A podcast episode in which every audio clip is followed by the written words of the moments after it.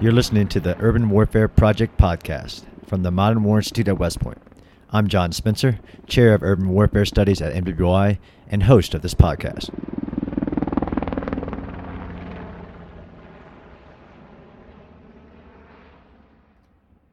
Today's guest on the show is Colonel Leonard DeFrancisci, who I'll call Colonel D from here on out. Colonel D is a retired career Marine. He is actually our first person to be back on the show after just recently recording Civil Affairs and the Second Battle of Fallujah, which is a great podcast about the specific role that Civil Affairs conducted during the first, second Battle of Fallujah 2004 in Iraq. Really honored to have him back. And we're having him back because there was just so much more that we could have talked about. And we wanted to talk about really after the battle and rebuilding of Fallujah. Sir, welcome back to the show. Thanks, John. It's great to be back. I appreciate it and glad that we were able to uh, cover the initial phases of the battle. In the last one, if you haven't heard it, please listen to it. It is really focused on phase three. Actually, really, you can go back even to phase two, phase three. So this will be phase four of the Battle of Fallujah that occurred in November. And before I get into the battle itself, I, I do want to talk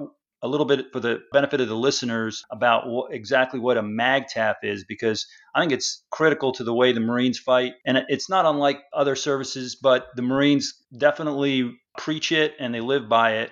And so for the benefit of the listeners, I wanted to explain what that is. And the MAGTF, because you'll hear me say that, and I want to make sure everybody understands what that is. And the MAGTF is a Marine Air Ground Task Force, not unlike a task force, let's say, in any a joint or an Army construct, but we call it a MAGTF. And it has a combat service support element, an air combat element, a ground combat element, a headquarters element, which provides a command and control. In this battle, we also had the interagency involved, which was the Department of State and some embassy people. And there were some NGOs involved, the Red Cross.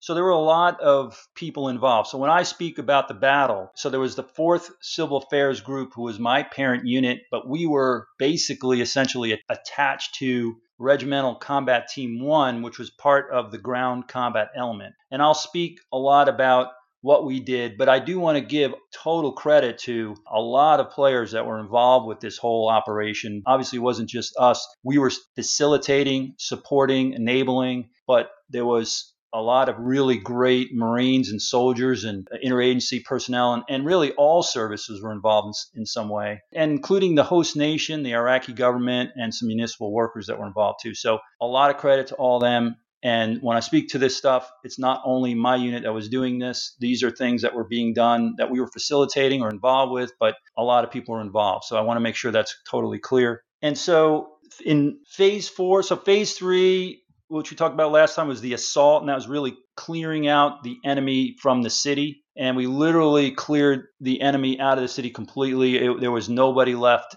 when this was done in the city itself, the 16 kilometers of space in, in the city itself. There was nobody there. And then we went into phase four, which was transition. Okay, so the objective basically was in that phase was to stabilize the area, reestablish the economy, restore the infrastructure, and transition back to the Iraqi government. Because let's face it, we wanted to transition as quickly as possible because running a city was resource intensive. So the more that the Iraqis can do in this, it, it alleviate the pressure from the military or, or the U.S. forces and civilians that had to do it. So the faster we can do that, the better. And that was the goal in phase four. And what I want to say is it wasn't clear. I mean, it's not like one day there was a basically you had the operations order which was the operations order that set up the whole operation for the battle of fallujah. And then we had a series of frag orders but it wasn't necessarily clear like okay today we're in phase four. You know yesterday we were in phase three today we're in phase four. It was really I would say it was more like a three block war. You had phase four going on in certain areas while phase three was going on. So you had clearing buildings, uh, eliminating the enemy in certain zones where we were doing con- conducting assessments and providing humanitarian assistance in other areas, and then repairing infrastructure and buildings in certain areas. So Uh, this was a classic three block war. But I will say this you know, you may ask me, well, hey, Colonel D, you know, how did you know you were in phase four? Well, it's actually kind of a funny story because as the commander of Detachment 4, I had to brief Colonel Shupp, who was a great commander. He was really demanding and he was like an energizer bunny. I mean, he really pushed us because there was a lot to be done and the guy seemed to be everywhere at, at one time, I mean, literally. But I would brief him daily on where we were at. And my brief was typically maybe in phase three, it was typically maybe two, three minutes. But one day he kept me up there. I would say, I don't know, maybe it was two or three weeks into the battle. He kept me up there for 45 minutes. And I wasn't expecting it to be up there for that long. And he kept me up there and he was just asking me all kinds of questions and digging down into the detail and really getting into it. So he wanted it. So that to me, I was like, oh, and I even said, I was joking around, I said, say, sir, we're in phase four now. and we, all, you know, the whole staff kind of laughed about that. That to me was, was kind of the signal that now the commander really has a lot of interest in this phase four part of the battle. I mean, of course, he always had interest in it, but now it was highlighted interest in and that's part of it. So back to the MAGTF for a second. The key to the MAGTF is everybody is working towards the same objective, and that was the objective of the commander. So it was combined arms approach, and we were an enabler in that combined arms approach, and everybody had to do a part of adding to how do we support the commander in his accomplishment of the mission. And I think in the past,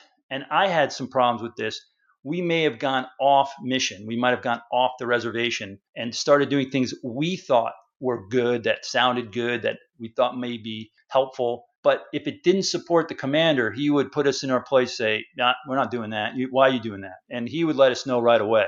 And we actually had a really good OPSO who kept us focused and made sure that we were staying on task.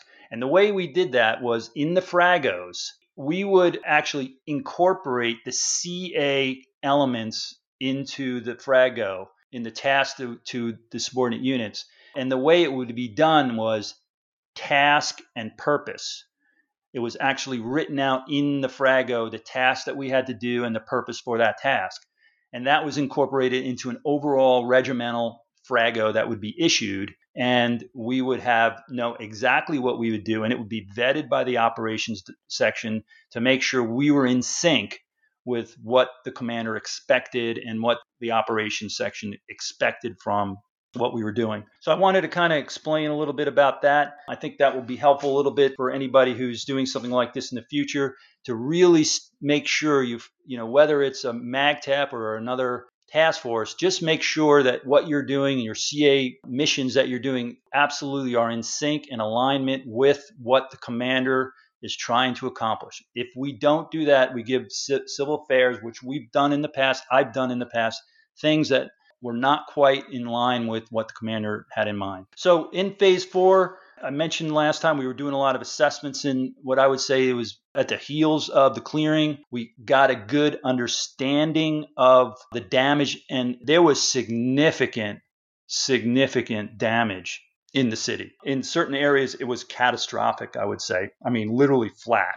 And some of the main areas had that significant damage. So we assessed that. We gave the commander an idea of what what that was and what we felt was the priority for what needed to be fixed to repopulate the city. So it was about after we cleared the city.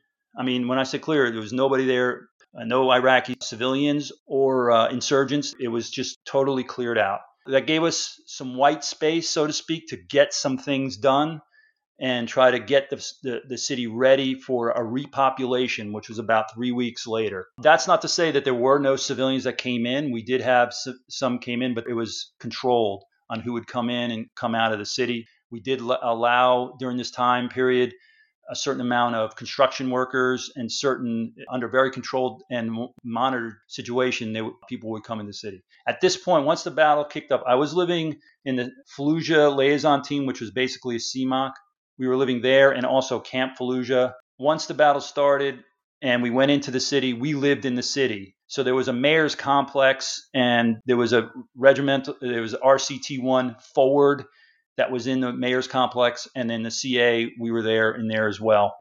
Phase three was a division operation. Two regiments, RCT 1, Regimental Combat Team 1, Regimental Combat Team 7, as I mentioned in the last episode, RCT 7 came from the West, so they weren't in Fallujah at the time. There was a economy of force being done in other parts of Fallujah while RCT 7 was in Fallujah participating in this so we could mass forces to actually overwhelm the enemy. Once we cleared RCT 7 left, um, Regimental Combat Team 7 left uh, Fallujah, and so it was back to just RCT 1 as the main part of the ground combat element. So they went and they did help by securing some of these outside towns, and also they went back to where they were before the battle started. So some of the things that we did I mentioned this before, but we did the assessment. We, we figured out where the individual nodes of the critical infrastructure were, and then the system and how they all work together. And so a lot of the systems that were in place before had so much damage to them that we had to put temporary measures in place to provide for the local population while we did the longer term repairs for example, we put, I think it was like 25 gigantic containers. These were normally would have been sewer con- system containers, but we used them for water. They were brand new. We, we brought them in, we filled them with water, and this, they, these were really large containers, and they allowed for the civilians to get water while we were repairing the water infrastructure, while we repaired the pipes and got the, the uh, water system back online. Also, the electrical, same thing. We had generators. We had a lot of generators, and we put generators in various areas of the city to allow for electricity to power the grid, so to speak, while we had repairs going on for the power station. And there was you know, there was I don't think there was any electrical lines up anymore. So every almost all the electrical lines had to be replaced. And then there was rubble everywhere. I mean, the streets were were just littered with rubble. So what we did there was we we brought in some contractors from Baghdad that had some uh, significant heavy equipment, and they would help clear the rubble. But we also one of the CA teams, Captain Henniger from 3rd Battalion, 5th Marines, and their Marines there, we actually brought in some unemployed military age males. We joke that they probably were previously were fighters who laid down their arms, but in any case, they were there. They wanted to work. And so they came in and we, we gave them shovels, wheelbarrows, and they started clearing rubble. And they, so they became part of the solution. They were out there sweeping streets. Were, we actually paid them and they actually went to work and they were happy to do it. And I remember this was very, we had a lot of discussions about this. You know, why are we giving you know, these guys shovels. They may use them for IEDs. But what we did was we gave them flat shovels, not spades. So they were very hard to dig with these kind of shovels. And so it helped, you know, mitigate that issue.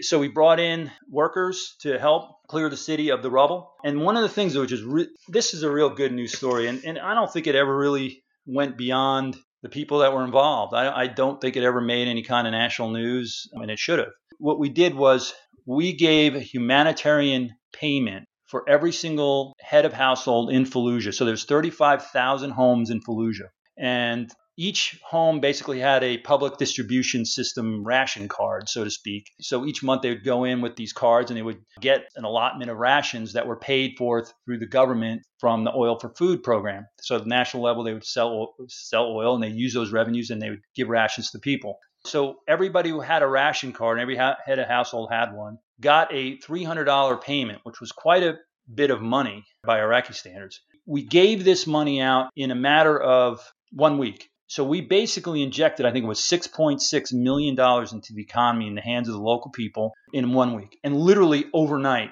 the city came back to life in terms of businesses opening, people cleaning up the place, building their own, fixing up their own houses and stuff like that. It was it was incredible. And a lot of people said to me, you know, well, how do you know that somebody's not going to go through the line twice with a ration card and, and get paid twice? I mean, what are the controls here? I said, who cares? I mean, honestly, somebody gets $600 instead of $300. I mean, does it really matter? So it worked out great.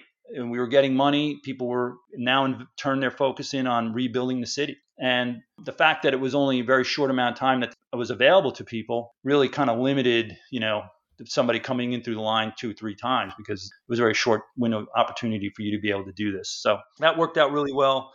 Man, it seems like a lot. And I'm sure anybody who has ever been involved in city administration knows it's a lot. Was there a prioritization of the work that you were doing or going your next step you set out to do? Was there some type of acronym that nowadays we have, of course, different acronyms that were developed from the hard lessons learned about civil administration of whether it's sweat MS or you know sewage, water? Was there a hierarchy, or were you just putting out fires on a daily basis? It's all fascinating to me, and, a little bit of research I've done, and there are some almost immediate steps, like you got to get the like you talked about in the last episode, dead body removal, IED removal, rubble clearing, while citizens are coming back into the city, which I, am sure is overwhelming. And I, have had, I think it was a past guest that talked about the manpower it took to basically man checkpoints so that people coming back in could be searched on their way in, to include female Marines, searching all the residents coming back in, everybody. It was a very controlled, which was surprising to me when you're dealing with this magnitude of people. I'd be interested on how you kind of prioritize all this work. We didn't have an acronym like that at the time. It, maybe one existed, but we didn't know what it was. What we did was I just used the Maslow's hierarchy needs. You know, there were certain what I would call it things that were essential for human life were the things that we had to do first and get done first. So hospitals and things like that were the things that we focused on first. And then there was, you know, low-hanging fruit, of course, things that we can get fixed early, then we would do that. So it was more of that, you know, the, the essential services that were met accomplish human needs, those were the first things done. So, like high on the list would be hospitals, and low on the list was reopening schools, which you know I'll mention that. So there was a list of things. That's kind of how we prioritized it. And what I would say is, and you brought up a good point that nowadays they call them. I think in Afghanistan they call them female engagement teams, but at this time they were. It was one of the, some of the first times that this was actually done, and it was called the Lioness program hats off to a lot of females that that did go to the to these checkpoints side by side by Marines that you know male Marines to help culturally appropriate uh, uh, women to get through the city because there were a lot of checkpoints and it was very manpower intensive to control the flow of people into the city. So th- does that kind of answer your question? I, we didn't really necessarily have an acronym. We just used kind of the essential services that you know most important to human needs, kind of the Maslow hierarchy needs system of how we went about prioritizing things. Yes, sir. You're bringing back all my own memories, which is fascinating. To include the ration cards, which people think is not very organized, but if you've ever served in Iraq, you know that they have a very systematic way to manage it, and individuals on the ground who manage local areas that control the, the ration cards for that area. He has a list of everybody. It's very controlled. And I imagine some of this will come out as you continue to talk about this massive effort, but I'll have questions about you know what exactly do you need? Of course, you need a CMOC, you need civil affairs trained personnel, but I know there's a lot more to that. But it did answer yes, sir. I'll tell you actually, this is kind of a funny story, which kind of relates to what you're saying, sidebar conversation. But one of the things that I'd brief to the regimental commander was, you know, the infrastructure and what, and he would give guidance too. I mean, it wasn't just us coming in a vacuum developing this list of regimental commander. We want this, this fixed, and he would give us guidance on this stuff during the meetings. But one of the things that we would brief every day was the fire department. And it almost became kind of funny because the regimental commander in this would joke, like, why do we need a fire department? And I was like, every good city needs a fire department, sir. And it almost became kind of a running joke within the regiment. And then one day we got a call over at the headquarters. Say, hey there's a fire. There was there's a vehicle fire. And so we had, to call the fire department and get them to get, run over there. And they, they actually came out with fire trucks regular just like you would see in any big city. Luckily the fire department only one of them got smashed that i recall. I think they had six. One of them got completely smashed. But somebody had was smart enough to drive those fire trucks out of the city before the battle started. I don't know how that happened but it happened so they drove them out. These, you know, obviously a fire truck is a pretty expensive piece of equipment. If that thing gets destroyed, they're not so easily replaced. But they, we did get them back, and actually the fire trucks helped provide water to people that needed water. While that was one of the hasty measures we used to help provide water to people while we are putting up the tanks. So it was a hasty way of water provision. But you know, we were able to scramble the fire department to put out the fire, and everybody. I said, "Hey, sir, we put out the fire. The fire department was used today. Was called, and he, everybody, Steve started laughing. Everybody in the regiment started laughing. You know, it's a little kind of funny anecdote that happened in the middle of this whole operation. But anyway, so I'll just give you kind of a list in this because I, I, kind of had a, some notes of what we did from the, this period, and it was what was restored was five water treatment plants, one hospital, and three clinics, three electric distribution centers and you know electrical wires all over the place. Nine sewer lift stations, one LPG distribution center, five gas stations, and one fuel storage depot. Two banks, communication system, including the cellular telephone service, was reestablished. Education, 25 schools reopened. And we didn't really get into the schools probably until after December. I remember actually it was Christmas, December 25th, we were assessing schools. So that's way in, into the operation. So schools was kind of down the line.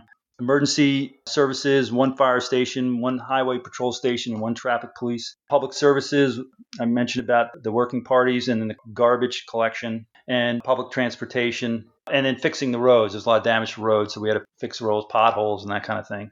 The other thing, when one of the first presences of Iraqi government was we had these public order battalions, and these were set up ahead of the battle. And we had, you know, Marine, there were Marines involved, liaison that were involved with them. And there may have been some Marine elements that were actually part of these public order battalions, but they would, they came in and they helped a lot too. They became kind of the face of the Iraqi government on the security side. They helped a lot, like law enforcement and some security operations as well. That's actually a pretty fascinating point for me studying urban warfare history about that immediate establishment, like you said, Maslow's hierarchy and security being way up there in human needs. I actually was not aware that there was a planned, basically, security element set for the Second Battle of Fallujah after it ended. Fascinating. Yeah, public order battalions, we call them. And so, you know, there was various law enforcement agencies. There was a highway patrol, and they were kind of functioning throughout because they weren't just focused on the city. And then there was the Iraqi police department, which, which we disbanded because they pretty much melded in with the insurgency. So we had to completely reestablish the, the police department. And we had specialists that came in to help with all this too. And I should give credit to them as well. Some contractors that came in to help provide expertise in, in law enforcement and other things. So that's kind of the list of things that we had to work on. We got a lot of guidance from the regimental commander and really the CAG too, the Civil Affairs Group, which is our higher headquarters, had a role in determining what needed to be done. And we, of course, had to discuss all that with the regiment, and he would decide on, on the best approach. But our regimental commander, he really had a good sense of what was going on in that city. And he knew that he needed to get it transitioned over to the Iraqis as soon as possible. What we were doing really was on the security end of this, we were providing the white space to allow the Iraqi government to take root. That's really at the end of the day what we were doing overall for this. So we were obviously the civil affairs guys, we had a lot of focus on the critical infrastructure in the regiment and a lot of the battalions and the, with the public order battalions, but the infantry guys, they were doing the security end of it to allow the other aspects of this to happen. So it was a team effort. You'd also mentioned, sure, in the last episode about this book you had built before the battle the technocrats, you're basically all the key individuals that would need to go back to work immediately after basically security had been reestablished, the, the enemy had been removed. Yes, I'm glad you brought that up. Okay, so we developed a list and as much information as possible about the technocrats that could help us. A list of uh, people that are in these positions that we can call upon once we cleared the city to get them back to work as quickly as possible. We focus on the technocrats the technical people, the municipal workers, not on the government, because that was something that was being done at the higher level, the CAG level and the MEF level, which is the highest level, the Marine Expeditionary Force, the highest level of MAGTF, in, in co- coordination with the Department of State. So we were focused more on the municipal workers and getting them back to work, like the electrical department, the water department, the fire department, all these departments. And so we collected before the battle a list of who we could draw upon to help us. And that's a good question because when the battle started, they disappeared. They were hunkering down. Um, there was a battle going on. And they weren't going to go in the city. They left us. And we had some really good connections at the new water treatment, what we call the new water treatment plant, which was on the other side of the Euphrates River. We went there early on and said, hey, get ready. We're going to need your help to get the city back up and running again. And there was you know, it was a lot of discussion, and we had built relationships with these guys. We had a lot of tea with them to, to build a relationship. They know who we were. At first, they were kind of like, we're not going back in until we know that it's safe. But eventually, they kind of got on board. And these are not soldiers; these were municipal workers. Some of them were older, and they went in there. They were brave people, and I give you know a lot of credit to them. A lot of once we had a few starting to go in, and we recognized them, and they and they were like, yeah, you know, for the benefit of the people in my community, I'm going to do this. And they did. And I give them a lot of credit for that. And I'll, I'll have to tell you, so there were a lot of dislocated people, and they were still for that three weeks when, when they weren't repopulating the city, they were all in these outlying villages that had a lot of people in them that were dislocated. In other words, when I say dislocated, they were people that normally would live in the city of Fallujah, but they left the city, so they were called dis. That's their term, the dislocated people. I wouldn't say refugees because refugees is cross country. Dislocated means they are just left their homes. They're still in the same country, so it's a different legal status. So we went to some of these places, and some of them were kind of scary. And you know, I remember one visit we went to this place called Saqlawiyah, which was right on the outside of Fallujah. We wanted to talk to them about the law enforcement, and we went to the police station, and there was a lot of scary looking military aged males that didn't look like they were from the area and they didn't look like they were there to because they were removed from the city for good reasons. And I remember going up to one of them and I started talking to him and he literally, I mean, if you talk about psyops, he had a goat with him. He took a knife and he cut the throat of the goat and bled it out on my boot. And I got the message. I said, we're, we're leaving this place. We're not coming back here until we need to. So they have their own ways of doing psychological operations and that was that always i'll never forget that day when that happened.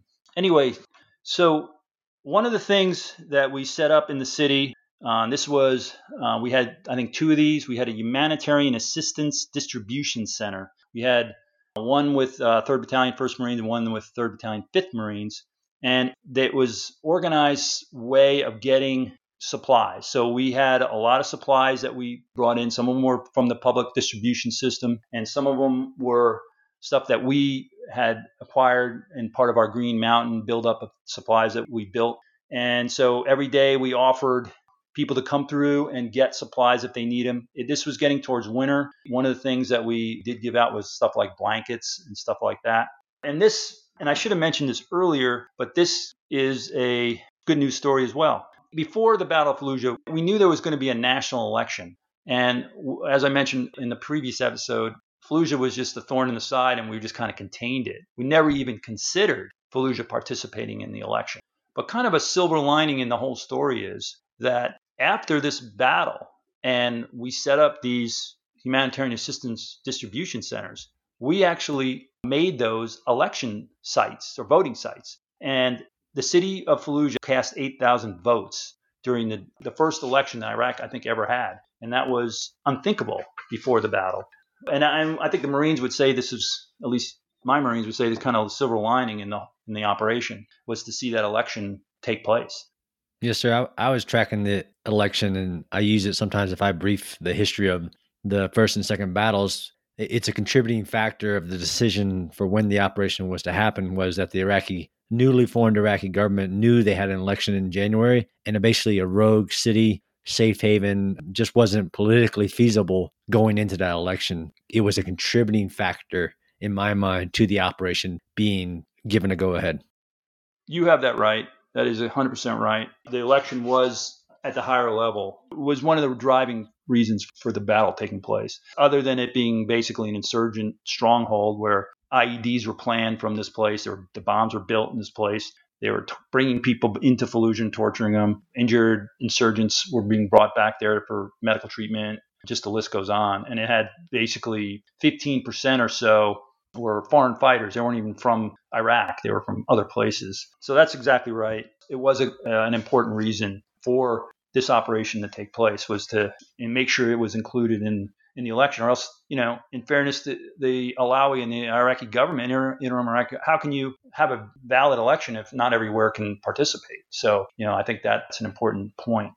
I did have a question, sir, about you mentioned about kind of the higher level decisions, especially the civil affairs group. As I, you know, just mentally have gone through kind of what does it take to rebuild a city course, you got to have all, you got to get security up and so people feel safe walking in the streets. You, you got to get these human needs, water, food, you all, all these things, medical, of course. But there, you do have to reestablish administration, right? Because, you know, especially as you have all these resources flowing in, there has to be people from the community making the decisions and helping in the administration of such a large city. When did you start seeing these higher level personnel being established and being a part of the process, you know, a mayor, a system administrator, you know, those kind of things? Good question. And I, and I didn't mean to sound like, you know, when I started talking about technocrats, that that's what we focused on, that, that there wasn't actions being done at the government level. for the actual, you know, administrators and ma- there was a mayor, there was other leaders that identified themselves as leaders and whether or not they were valid leaders or not, we had they had to be vetted. But a lot of that was happening at the CAG level. So I was a detachment, I was detachment four commander in, with the regiment, and then there was the CAG that was really with division and they would run meetings to bring in government people that would be, provide the leadership for all this. It wasn't really a role that in my level with my people. It was more done at the higher level, other than we would be talking to them, you know, CAG people that were doing this every day. But they were doing a lot of really good work in that regard. They were working a lot with the interim government and Department of State and a lot of other officials that were involved with putting the leadership in place, to, the rightful mayor. I think there was a couple of people who said they were mayor, and we had to figure out which was the rightful mayor, you know, which was the right guy. So all of this stuff had to be done, and the CAG did a great job in my higher headquarters, you know, the unit that I came from did to that effect. And we lived actually in the mayor's complex, which was the mayor's complex before this whole operation started. And so, you know, we had that place pretty secure, and we where the actual mayor's building was was an area that you know we brought people in to have some of these meetings for for that effect. I remember I was a part of the the 2003 invasion and, and moved into Kirkuk. I know how complex this is at echelon, from the individual soldier on the ground up to, like you said, interactions with the Department of State on making very big decisions and the daily work that has to be done. I mean, it's 24 hours a day. Really, if you th- just think about a post conflict or even if you're in a post disaster situation of getting a city back up to life, I did have a question about kind of your measures for the work that was being done. In some of my discussions, you know, it's human nature to to want to get things really well. You get them up and running to get everybody access to this or that or to get this level of you talked about the economic injections. Since you had been on the ground before, was there active measures to say, let, us say the one that usually people throw out to me is the power, right? So before the conflict, power was on you know eight hours a day intermittently, or it was on 24 hours a day, and you guys messed it up. Were there measures of the goals you're trying to achieve on essential services and, and other work?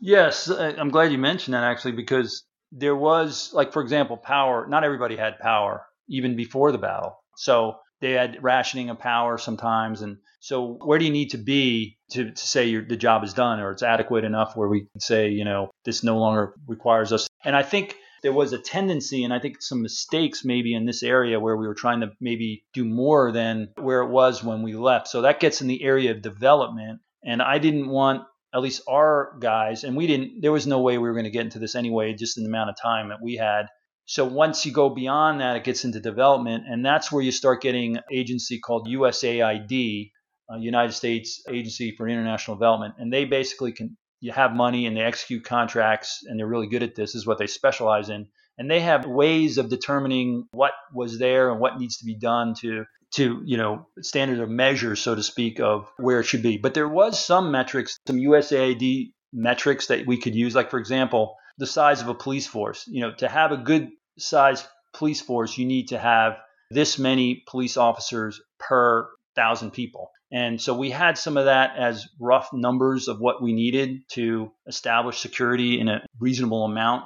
You know, how many ambulances and do you need per thousand people? How many hospital beds do you need per thousand people? There is some stats like that that are available from the USAID if you look in some of their publications, they got some of this, which helped us kind of determine what level you need to be at to say, okay, this is this is workable. All that stuff though would have been way past our time there. Our time was just get the place running to the extent we can turn it over as much as possible to the Iraqi people and move on. Now, what I would say though is that my personal belief is military should stay out of development and just stick with reconstruction essential services. We do have the security forces. You know, USAID won't go into an area unless it's secure enough for them to go into. So there has to be enough security for them to, to do their things that they're going to do. And so we had to focus really on on getting it to the point where they can come in and effectively do the job that they're going to do. What we term in civil affairs parlance is securing the victory. For us, that's what securing the victory would look like,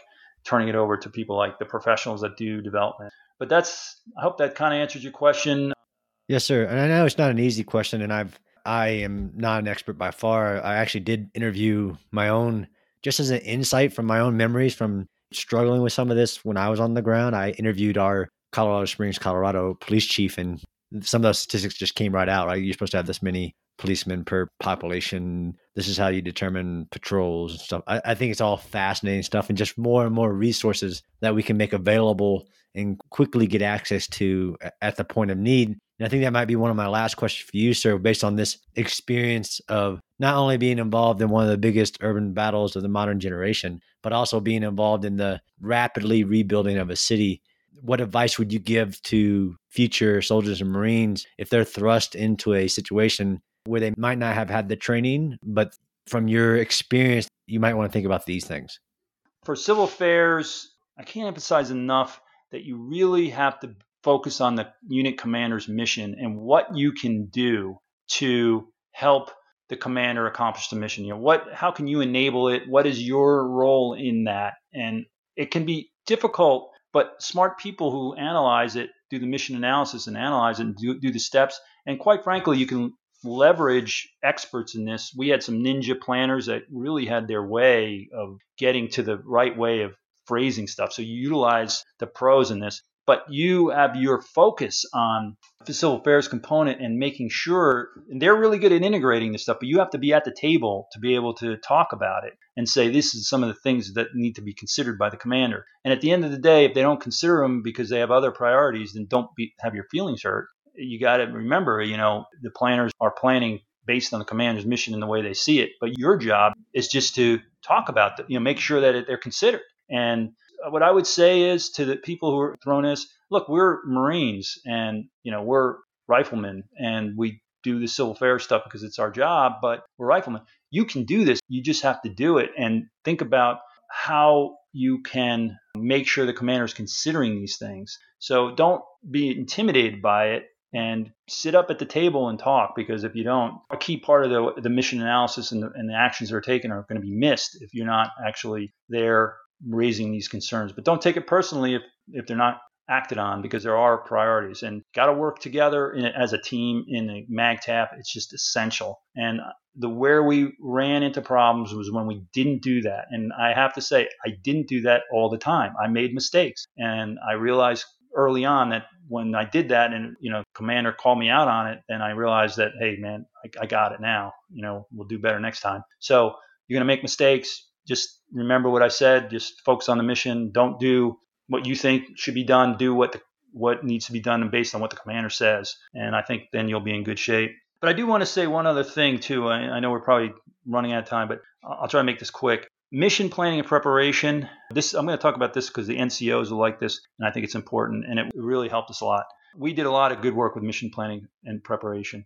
I'm lucky I went to Ranger School and I had really good training by pros in this, and it helped me with small unit leadership. And I was able to really help the NCOs work this issue, and I understood what they were doing with this. So, you know, do it by the numbers when you do mission planning and preparation. And I mean, when you get an order, issue the warning order, do a five paragraph order, write it, give it, do the inspections, do the rehearsals, especially the actions on the objective for each mission that you're going to do we did that every single time. And our NCOs really stepped up and they did such a great job with it. At first, you know, we were reservists, so it took us a little bit. But at first, what I saw was we just said, hey, we were huddled together. This is what we're going to do today, guys. I'm like, no, no, we can't do that. We're going to do this right and we're going to do it by the numbers with an order. And the steps I just said, it's not that hard to do. You just got to do it by these numbers. And by the end of the time we were there, we, it was like clockwork. You know, NCOs giving orders, terrain models, rehearsals every single time. And that helped because when we got, we had to do an immediate action drill, people knew what to do. And they did it by those numbers, and it really helped. So that, I just want to leave it with that. Sir, as a former Ranger instructor, I can't tell you how proud I am to hear a career Marine emphasize the value of Ranger School. But beyond that, I keyed throughout the podcast your mention of the commander's mission, the commander's intent the task and purpose. I mean, it's all music to my ears, of course, but how it applies, no matter what your job is, no matter what part, it's our profession. It's how we how we are so powerful. Yeah, and learned a lot from the, the Rangers, and they pushed me to the, the limit at the school, and uh, I always drew upon that. And I'm thankful to people like you who did that that training for people, and it, it, it helped. It really does. So thank you for that. Yes, sir. Uh, really appreciate your time, sir. Sure, absolutely, John, and glad to help. Special thanks to the Civil Affairs Association and the 1CA podcast that helped make this podcast possible. Thanks for listening to the Urban Warfare Project podcast. The podcast is produced by the Modern War Institute at West Point. What you hear in each episode are the views of the participants and do not represent the positions of West Point, the Army, or the U.S. government. You can subscribe to the Urban Warfare Project podcast on Apple Podcasts, Stitcher, or your favorite podcast app. And be sure to check out MWI's other podcasts, as well as the new articles we're publishing every day on our website. Thanks again for listening.